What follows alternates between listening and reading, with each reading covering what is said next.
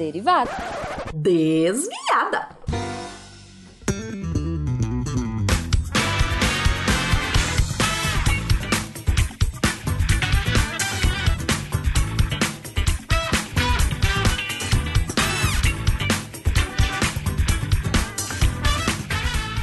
Bom horário, pessoal! Aqui é a Debbie Cabral, editora do portal, e atualmente a desviada responsável pela leitura de e-mails e comentários nos posts. Joga e-mail pra cima! A gente teve um e-mail do André Leite. Bom dia, caros SciCasters! Sou fã do trabalho de vocês e o motivo do meu contato é para saber como e onde vocês reúnem tantas informações sobre os temas abordados. Admiro a profundidade que vocês chegam sobre os assuntos relacionados à vida e ao trabalho dos cientistas. Vocês costumam citar até mesmo papers publicados pelo cientista em questão. Como encontrar boas fontes de pesquisa? Como organizar uma linha do tempo dos fatos? Aguardo retorno. Um abraço a todos.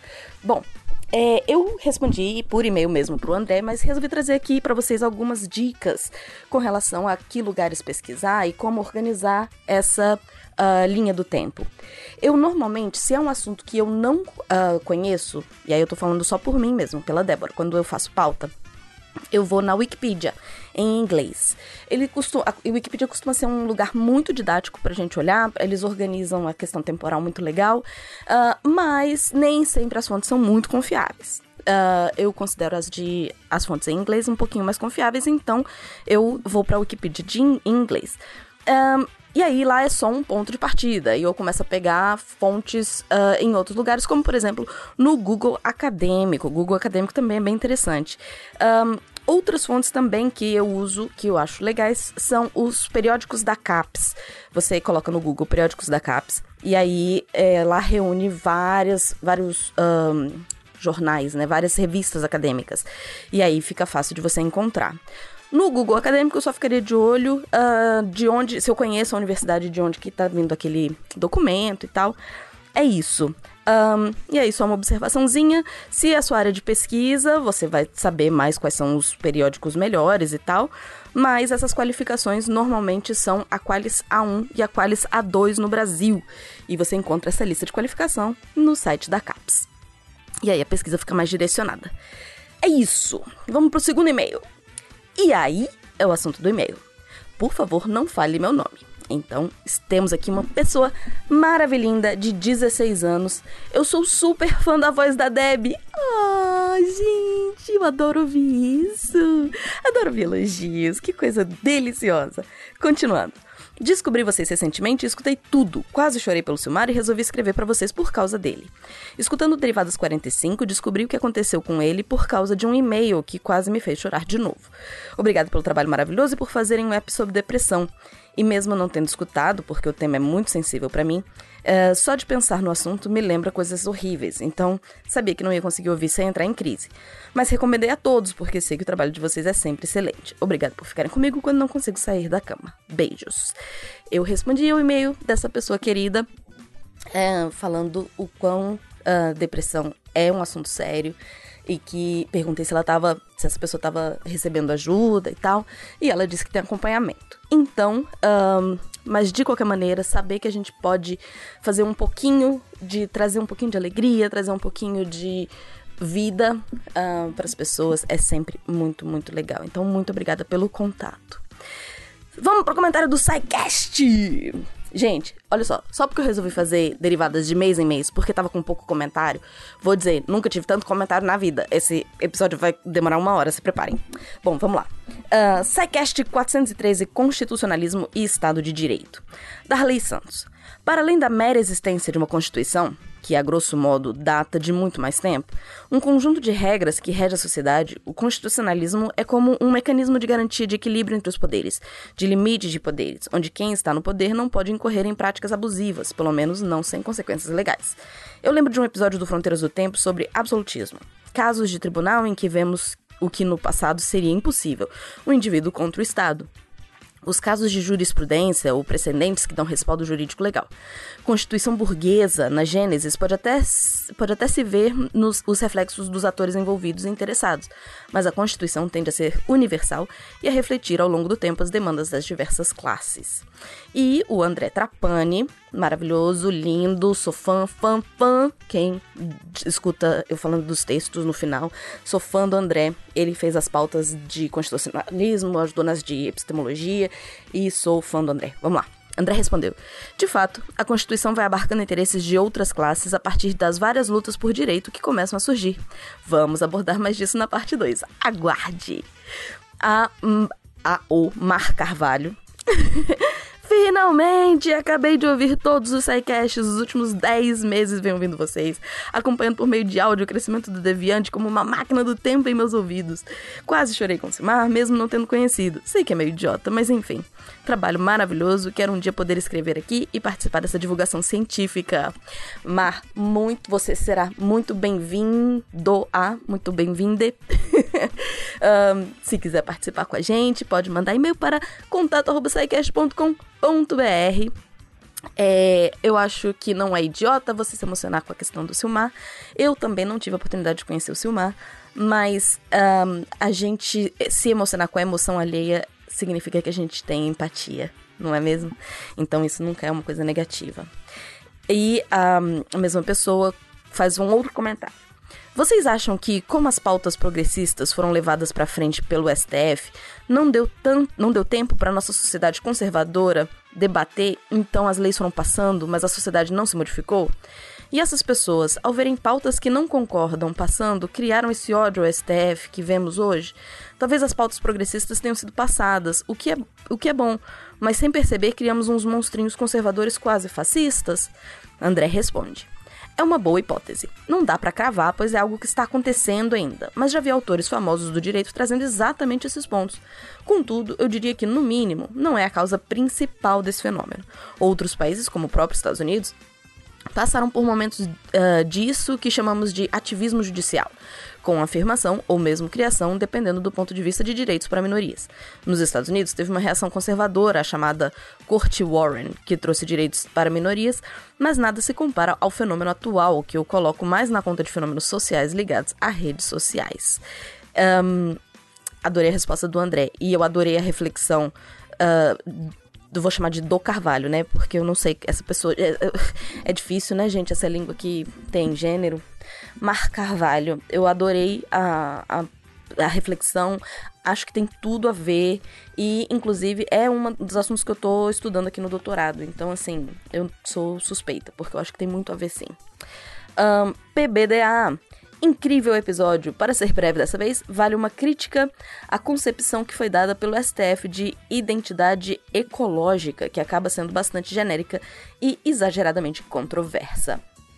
Dipliskira uh, escreve: Incrível, incrível, ótimo programa! Palmas, palmas, palmas! Eu vou dizer que Dipliskira é, me, me representa. Um, e a mesma pessoa continua.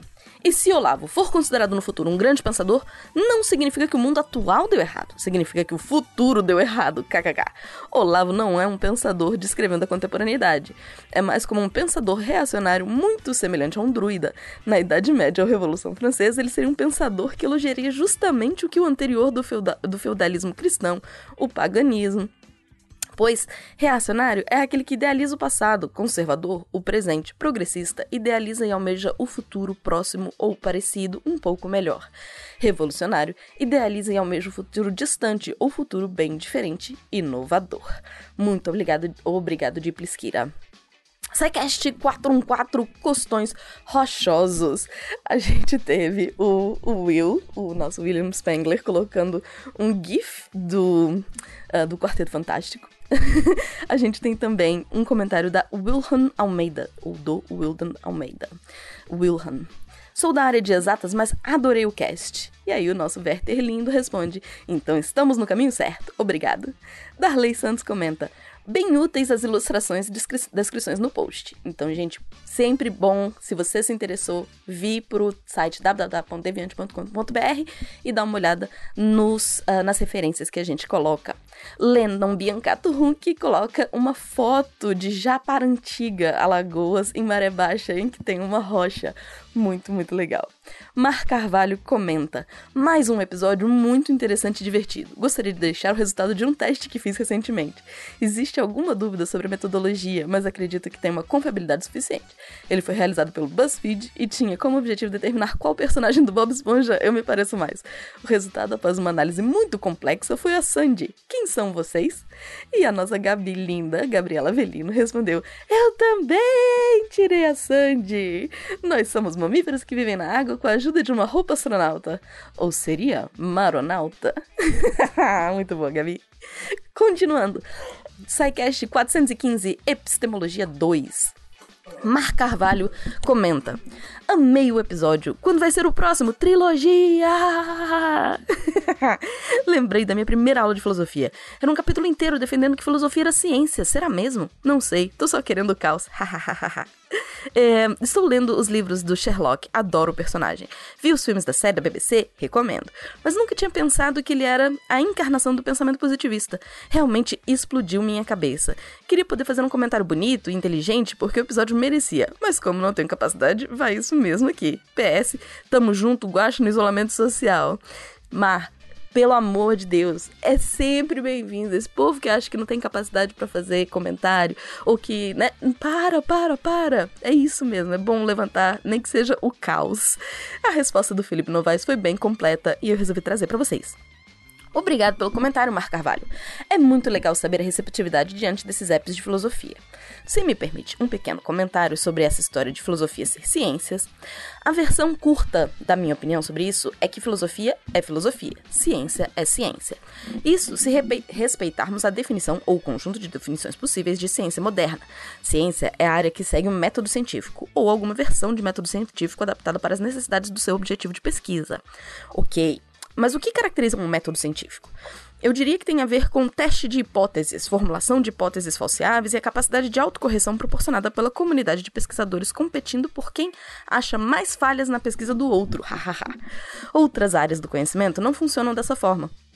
Por isso que eu sou um dos que defende que a ciência é uma maneira epistemicamente privilegiada de obtenção de conhecimento. Não é perfeita, não é, não levanta o véu da realidade para vermos o que tem debaixo dele, mas mesmo assim é o que parece funcionar melhor. Filosofia é e tem como objetivo testar hipóteses empíricas. O objetivo da filosofia é, para simplificar, fazer uma faxina conceitual nos conceitos que usamos para entender a realidade e para formular as teorias científicas. Isso no caso das áreas de filosofia que estão do la lado a lado com a atividade científica, como epistemologia, filosofia da ciência e filosofia da mente. Abraço. Gustavo Menegon também comentou no episódio. Mais um episódio fantástico, galera. Só gostaria de pontuar uma coisa. Skinner nem chegou a ser positivista, talvez no início da carreira, mas não quando propôs o behaviorismo radical. Sua psicologia é pautada no pragmatismo, tendo como uma das bases o trabalho do William James. O livro Compreender o Behaviorismo, do William Baum, explica de um jeito, explica de um jeito didático sobre isso. Tô aqui na torcida por um próximo episódio. Tô adorando relembrar as aulas de filosofia.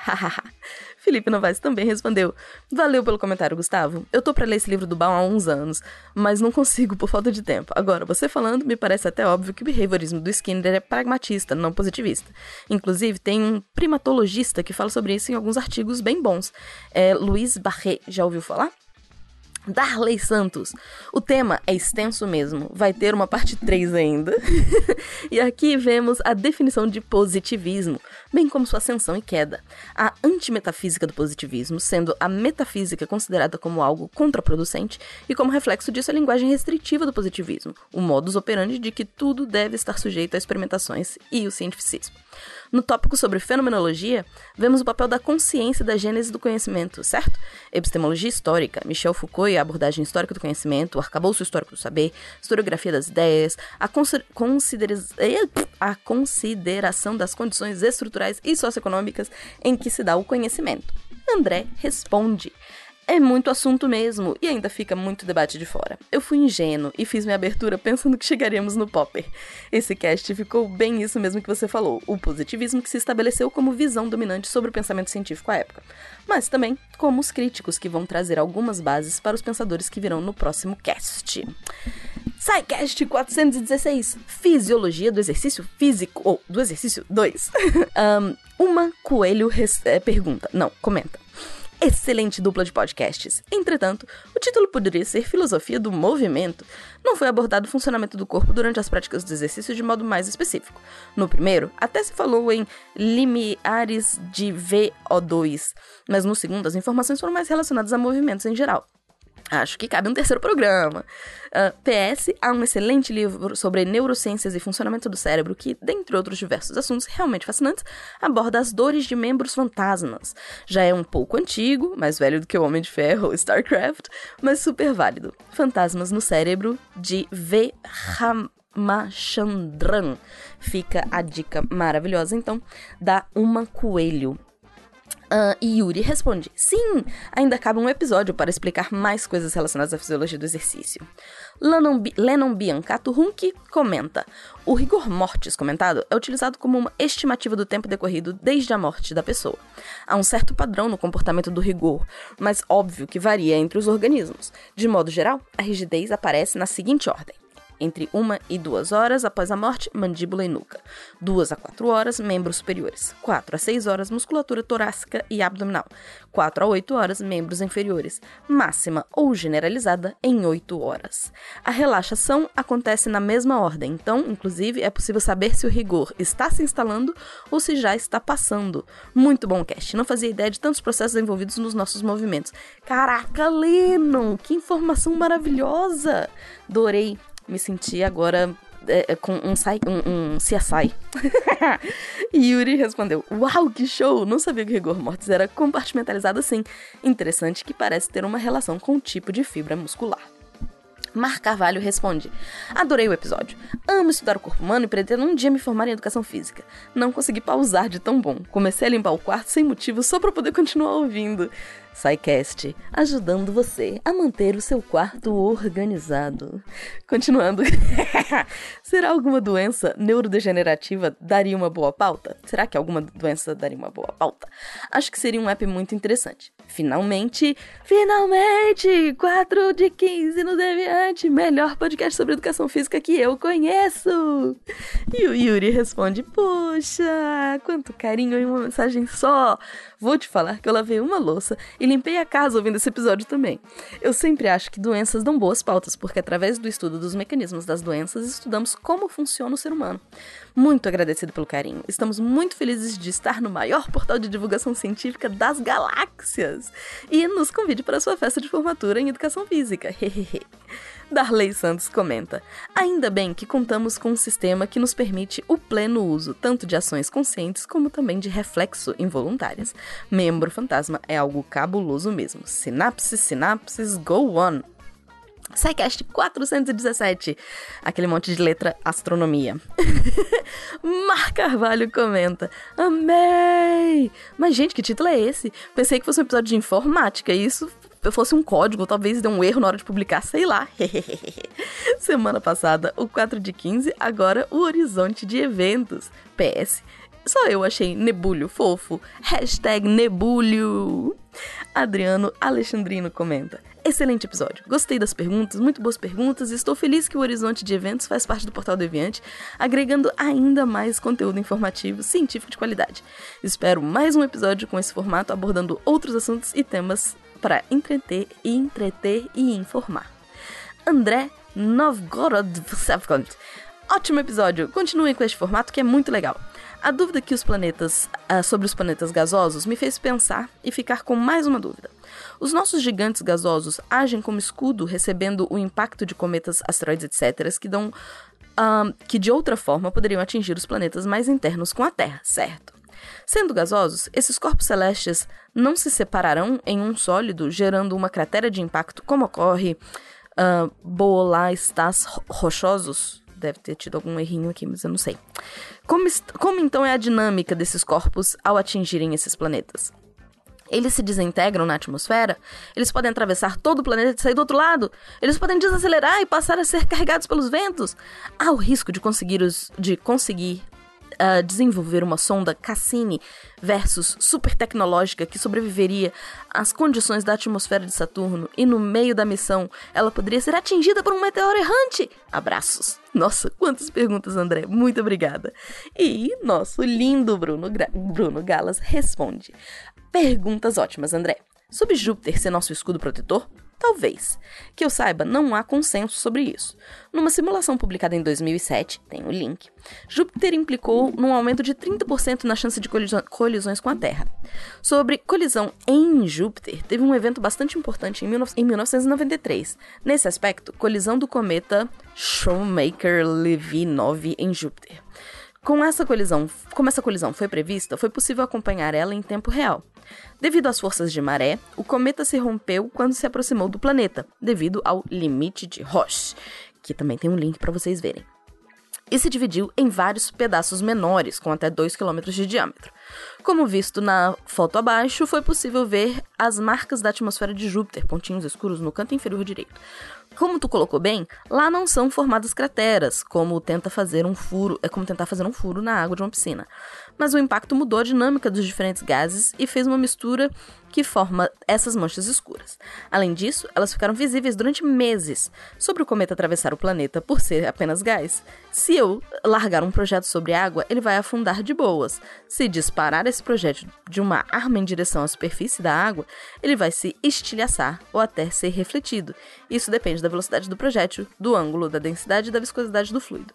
De maneira semelhante, os fragmentos do cometa se estatelariam na superfície de Júpiter, pois estariam em alta velocidade, uh, sei lá, 200 mil quilômetros por hora. Abraços. Fernando Máfia responde. É... Responde não, comenta. É, muito bom! Foi tão bom que reclamei, poxa, apenas uma hora. Mas aí vi que passaram duas horas. Aguardando mais de astronomia, física quântica, evolução, Big Bang, curiosidades históricas, exemplo de onde surgiu o beijo na boca. Ou o que comia um escravo romano, como era a casa de um servo na Idade Média, etc. Parabéns. muito obrigado, Fernando. Me diverti muito com seu comentário. Guilherme Dinnebeer muito excelente, muito excelente resume esse cast, com certeza. Vamos passar para o contrafactual. E se os ETs sobrevoassem todas as nações por uma hora? Contrafactual 174. Darley Santos comenta.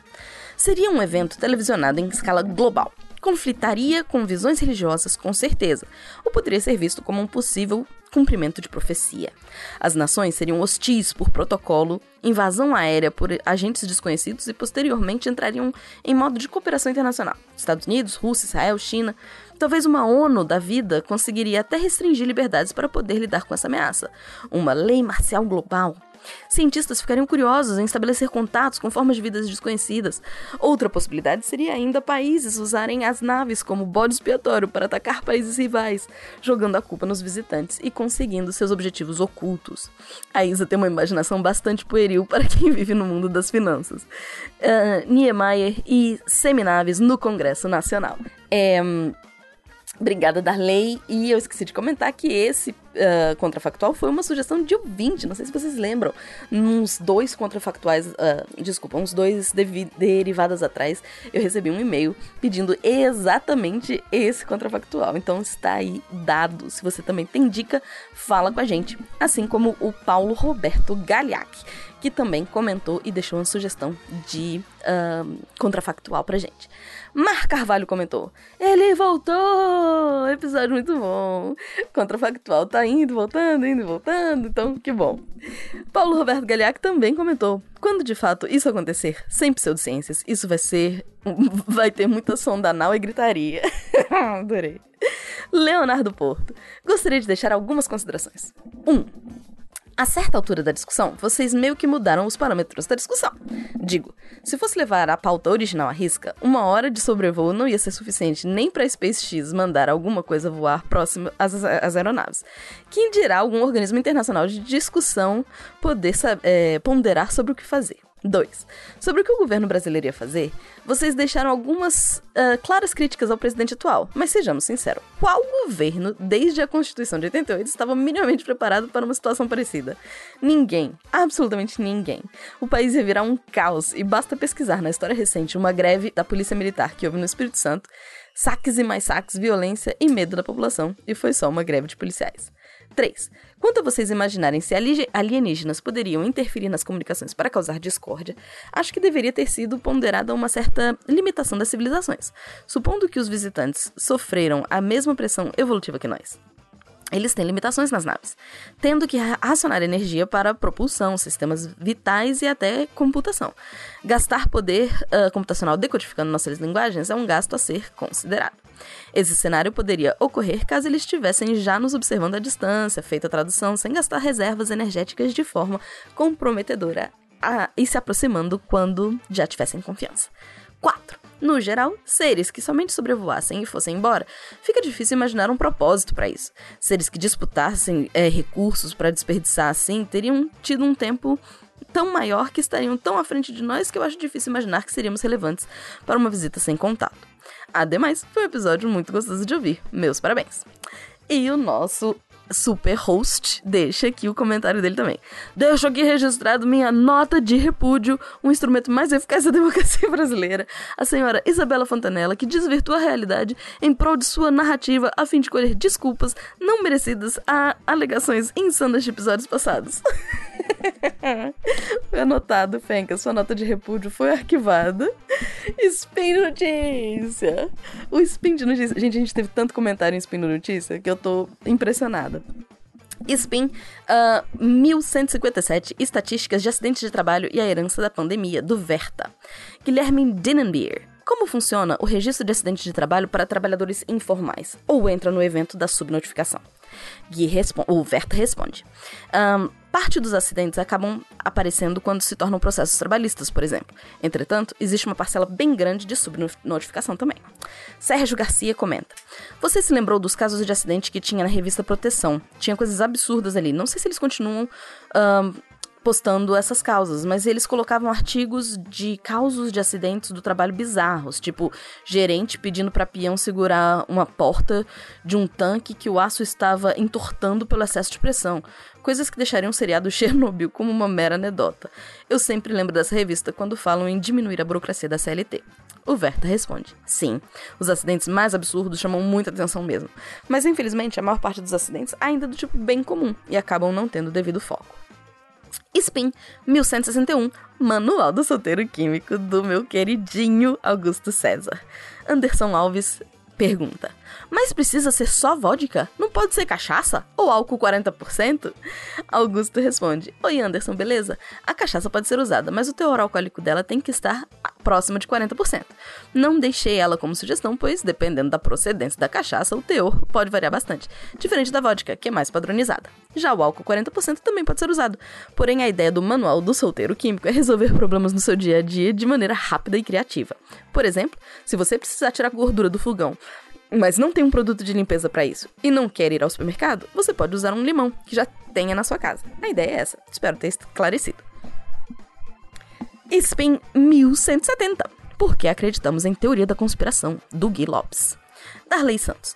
Então, teorias da conspiração são resistentes à falsibilidade. E não importa duas ou mais teorias sobre um mesmo objeto de discussão sejam contraditórias entre si, desde que o pressuposto seja o mesmo. A descredibilidade das autoridades. No íntimo, isso deve se explicar por uma necessidade de controle e poder sobre a própria vida, em que é angustiante se pensar como uma mera peça de xadrez nas mãos de, que está, de quem está imbuído de um poder maior, como são as autoridades constituídas. Concordo, Darley. SPIN 1172 monitores da ASUS e a privacidade e a privacidade do WhatsApp, do Marcel Vitorino. Darley comenta: Ultimamente, todos os dias recebo notificação de algum conhecido entrando no Telegram. Sobre o Signal, dá uma preguiça tentar conhecer mais um aplicativo de novas mensagens. Darley, tamo junto. Todo dia é alguém novo no Telegram. E o Signal eu uso, mas eu sou a única pessoa que eu conheço que usa o Signal. Enfim. Spin 1175. Devemos dar rações para gatos e cachorros? Do nosso, do meu chefe, do meu queridinho, meu boss, Tarek Fernandes. Leonardo Porto. Ei, Tarek, por favor, explore a temática. Faça render uns três ou quatro spins. Tem muita informação sobre rações e mitos para jogar uma luz em cima. Mar Carvalho também comenta: É possível fazer uma ração caseira? Já vi uns tutoriais, mas sempre fico com medo de fazer e matar meu gato. Você podia fazer um spin sobre como fazer transição de ração, por causa de alguma dieta ou porque de repente ele estava acostumado e sumiu do mercado, aí você tem que comprar uma diferente e tal, e ele se recusa a comer. Não que isso tenha acontecido comigo. Tarek respondeu: Oi, Mar Carvalho, tudo bem? Então, pior que eu nunca tinha visto isso de ração caseira. Sabia que tinha muitos, muitos canais falando sobre alimentação natural, com muita informação errada, inclusive. Mas ração não. Pesquisei por esse termo no YouTube e realmente tem muita gente falando sobre isso. Mas, cara, não se aventure nisso. Formular uma ração não é fácil, principalmente para cães e gatos. É muito trabalho de pesquisa envolvido, os níveis de garantia nutricionais das rações comerciais são bem pensados e muito importantes para a saúde do seu gatinho, principalmente gatos que têm exigências específicas. Nesse spin, eu comento um pouco do assunto, aí ele coloca um link um, de outro spin sobre troca de rações. Na embalagem da nova ração sempre vem instruções de como fazer essa transição. Geralmente misturando um quarto da nova com depois com a antiga, depois metade, tarará. Se seu gatinho não estiver gostando da nova ração, talvez ela seja menos palatável que a anterior. Tenta pegar alguma outra amostra grátis e testar. Dependendo da sua renda, as super premium tendem a ser mais agradáveis, mas as demais são boas também. Valeu pelo comentário. E mais comentário de Spin, 1176. Por que devemos usar as recentes vacinas no combate à Covid? Temos um Spin com Rodolfo Freire e Thaís Bocha. Um, Mar Carvalho comenta: temos uma coisa muito séria acontecendo. Dia 26, Aurora, Cris disse que a Thaís estava com problemas na internet. E aí hoje temos Thaís fazendo spin com outra pessoa? Estamos vendo uma traição? Falando sério agora, tem rodado umas notícias de que precisa usar duas máscaras para ter proteção. Isso dá um spin?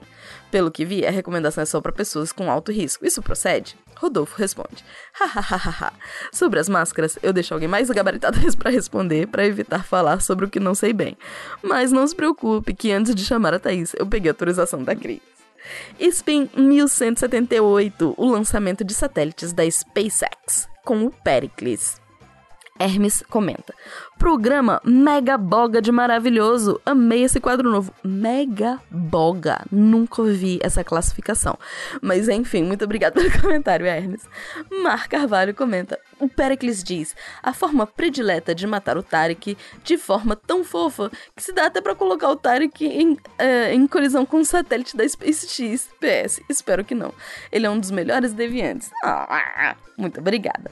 Spin 1179 Como crianças negras são impactadas pela exposição constante ao racismo, da maravilhinda Dani Almeida.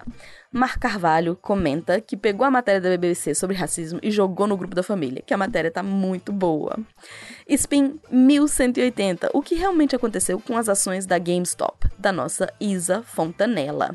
Mar Carvalho comenta: Tenho muita dificuldade de entender economia, investimento, mercado, isso para mim é grego. Ouvi uma explicação no Podnext, depois outra com o Felipe do Xadrez Verbal e agora aqui pela terceira tentativa. Quarta, porque na verdade eu ouvi duas vezes. E eu consegui finalmente entender. Obrigada, Bela. Não conta pros meninos, mas você é a melhor do Podnext. eu concordo. Minha imperatriz do Podnext conseguiu fazer Mar Carvalho entender sobre as ações da GameStop. Uh, Spin 1181. Podemos criar novas palavras dentro do português? Do maravilhindo Timota. Mar Carvalho comenta: Esse episódio foi muito interessante, divertido e tiagador. Desculpa, eu tentei. Adorei. Um, Spin 1182. Aprendizagem baseada em, processo, em projetos e cultura maker, do Rafael Zipão. Darley Santos comenta: Essas metodologias ativas parecem ser mais instigantes e motivantes. Deve apresentar resultados mais eficazes, eficazes de aprendizagem. Eu também acho, Darley. Spin 1183, o que é a missão Inspiration 4 da SpaceX com o maravilhoso Sakane. Mar Carvalho comenta: Fico muito feliz de ver que estamos cada dia mais perto de uma colônia extraterrestre, mas tenho que admitir que eu nunca participaria dessas missões. E mesmo se eu quisesse, provavelmente não passaria nos testes. Spin 1186. Como sabemos sobre as geleiras em Marte, do Bruno Galas. Mar Carvalho responde, ou comenta: Desculpa a pergunta idiota, mas essa água que todo mundo comenta de Marte é doce ou salgada? É outro tipo de água? Isso faz sentido? Pedregulhos do universo univos! O Bruno Galas responde: Ótima pergunta, Mar Carvalho. Não consigo te responder de maneira objetiva, pois também tenho várias dúvidas sobre a mesma questão. Mas vejamos. Houve em 2015 detecção de água corrente em Marte, mas apenas rastros muito, muito fracos e durante uma época muito específica do ano. Por cálculos, sabemos que naquela temperatura baixa e pressão baixíssima, água líquida só seria possível se fosse salgada. Assim, sabemos que água salgada pode ser encontrada nessas regiões em época, e épocas específicas.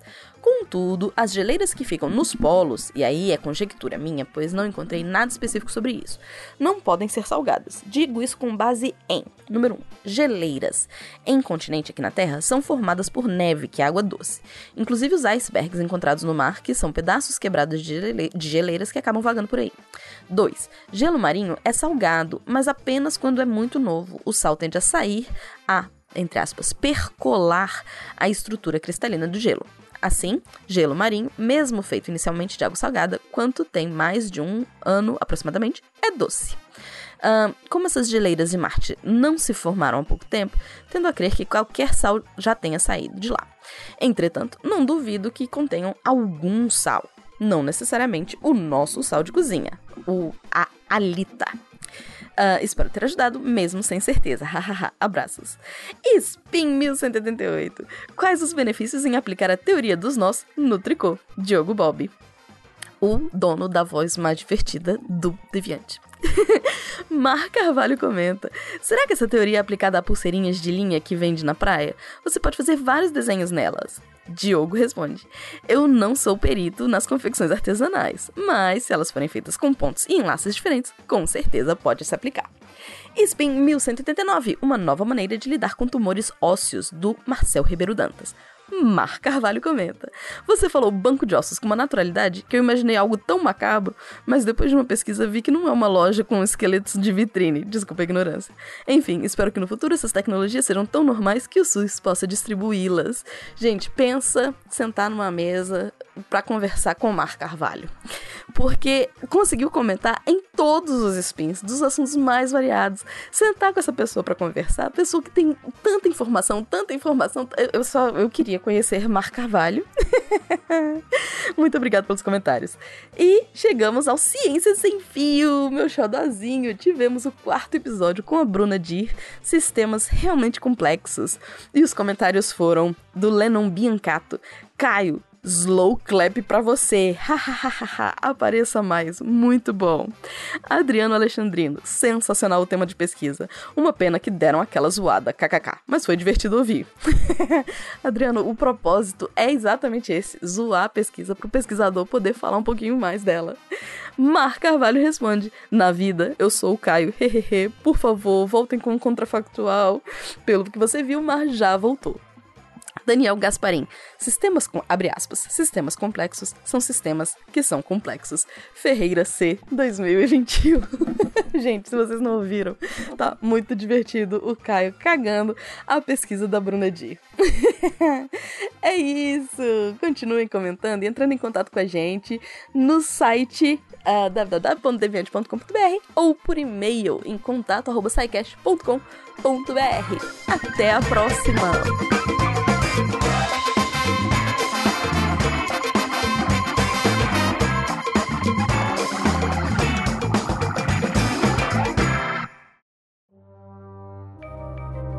Este programa foi produzido por Mentes Deviantes.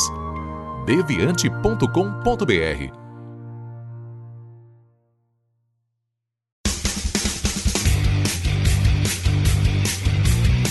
Cortes, edição de podcast.